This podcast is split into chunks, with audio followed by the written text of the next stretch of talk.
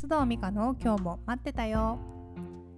皆さんこんにちは須藤美香です。この収録をしている時点で2020年の6月9日です。いかがお過ごしでしょうか、えー、私の住んでいる町はですね今日気温がなんと30度を超えましてもうちょっとクーラーをつけないと無理ということで今冷房が効いた部屋でこの収録をしています。皆さんのお住まいのエリアでは暑かったり寒かったりいかがでしょうか、えー、このポッドキャストも聞いてくれている私の友人のかおりちゃんが住んでいるアルゼンチンは南半球なので秋から冬に変わる頃ですよね。なんかその彼女が YouTube とかでそのセーターを着てるのを見てすごくなんか頭では分かっていても不思議な感じがします。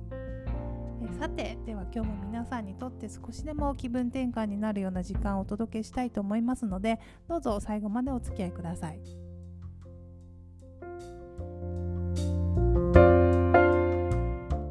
では今日のトピックは人生の罠パート2、えー、抵抗感イコール進めの法則です。前回のエピソードで人生の罠すべては大体逆の法則をお届けしましてあのとても好評でしたので今回も引き続きえこれってなんか知らなかったら全然わかんない人生のトラップなんじゃないの？と思うポイントをですねお伝えしたいと思います。抵抗感イコール進めの法則と言いましたがこれは一言で言うとやるのにものすごく抵抗があること怖いと思うことほど本当はあなたがやってみるべきことですよということです。嫌なんですよもちろんねあの抵抗感があるくらいですからねでも本人に自覚があるほどものすごい抵抗感があるってことは逆にそこにはめちゃめちゃこうエネルギーが滞っているってことでもあるんですよねで例えば昔知り合いでこんな方がいました、えー、彼女は、まあえー、いわゆる何でしょうかね真面目なタイプで服装もすごく、まあ、率直にいて地味なタイプだったんですね。で一緒にいるとねあの普段はまあ割とおとなしめの彼女があのドキッとするような毒を吐くことがありましてそれが誰に対してかと言いますと,、えーとね、すごくピンポイントなんですけれども外国人と付き合っている、まあ、見た目がちょっと何て言うんでしょうか華やかというか派手めの女性たまにね街で見かけたりしますよね。こうボディコンシャスな服を着ていたりとか、まあ、ちょっと露出を結構ねがっつりしているようなタイプの女性たちに対するねその、えー、真面目なタイプの彼女のコメントがねドキッとするぐらい本当に辛辣でなんか普段そんなことを言うようなタイプじゃないんだけどなと思ってたんですけれども。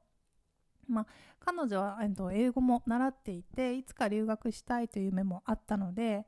あそうかこれはこの人多分すごく本当は興味があるんだなっていうのを感じました。で外国人と付き合うということだったり、まあ、女性として華やかに着飾るというか、まあ、そういうことが本当は心の奥ではすごく興味があってやってみたいのに、まあ、何かしらタブーになっていたんでしょうね。自分でそれをやってみたいと認めるのは抵抗感がありすぎてまああのね、そういう女性たちをこう辛辣にコメントをするということで自分をもしかしたら守っていたのかもしれません。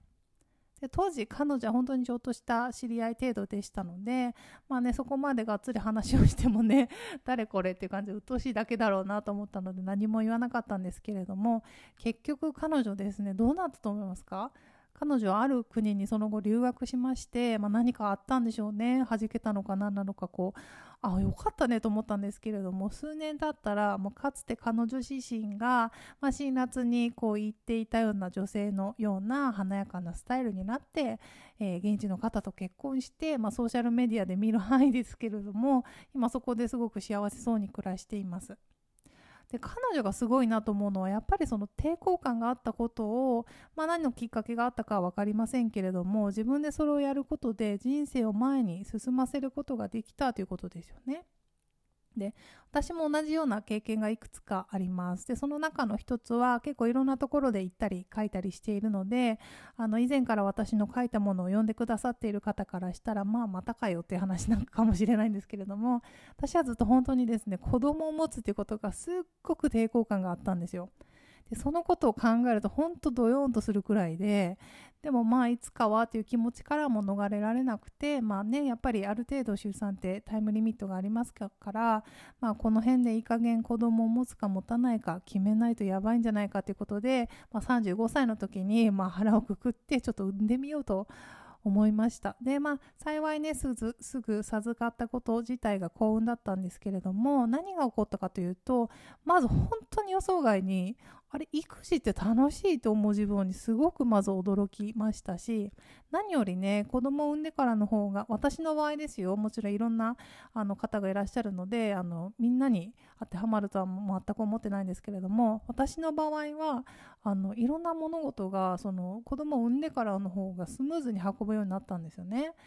で後から本当にあのね人のことは勝手に分析しておいて自分のことって本当一番わからないなと思ったのが後から本当にあ私あれだけ子供を持つってことに対して抵抗があったってことは逆にそこにものすごいエネルギーがあったんだなっていうのをあの気づきましたつまりすごくしたかったりとか、まあ、自分の人生においてするべきことだったんだなっていうのに気づきました。でこれを聞いていてあ分かるかもって思う方は多分その抵抗感があること怖いことをしたことでいろんなことがスムーズに流れ出すという経験もあの同じくしているのではないかなと思います。どうでしょうかねちょっとピンとこないという方もいらっしゃるかもしれませんけれどもそんな方はもしこの話抵抗感イコール進めの法則が本当だとすれば自分は何に抵抗を感じているのかなということを少しあの意識して生活してみてくださいね。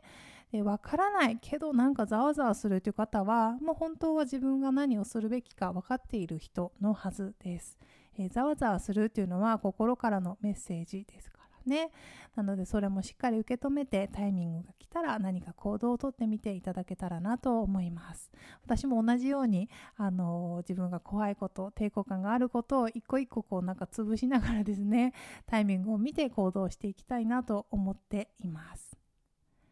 では最後に今日も少しおまけ話をして終わりたいと思います。えー、皆さん突然ですけれどもあの今の体重はベスト体重でしょうか？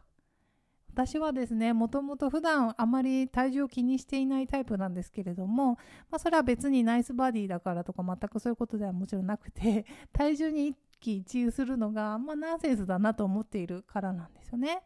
とはいえ、まあ、とはいえですよ。今日ふとした時にちょっと夫に撮ってもらった写真を見てあれ？これやばくない？と。なんか思ってたのと違うってありますよね時々ね。であれ？と思って久々にやっぱり体重計に乗ったら、まあ、もちろん薄々分かってはいたんですけれども外出自粛治りを受けて、まあ、順調に体重が増えていました。えボディポジティブをねあの支持しているのに、まあ、いざ自分が思っていた以上の体重になってみるとやっぱりね 多少焦るものですよね、まあ、最近ちょっとね、まあ、外出自粛にかこつけて、まあ、最近ね本当好き勝手食べ過ぎていたので、まあ、健康という意味でも食生活をここら辺で見直そうかなと思っています。外出自粛期間中にいい意味で意識的に痩せたという方は、ね、果たしていらっしゃるんでしょうか？もしいたらぜひ教えてください。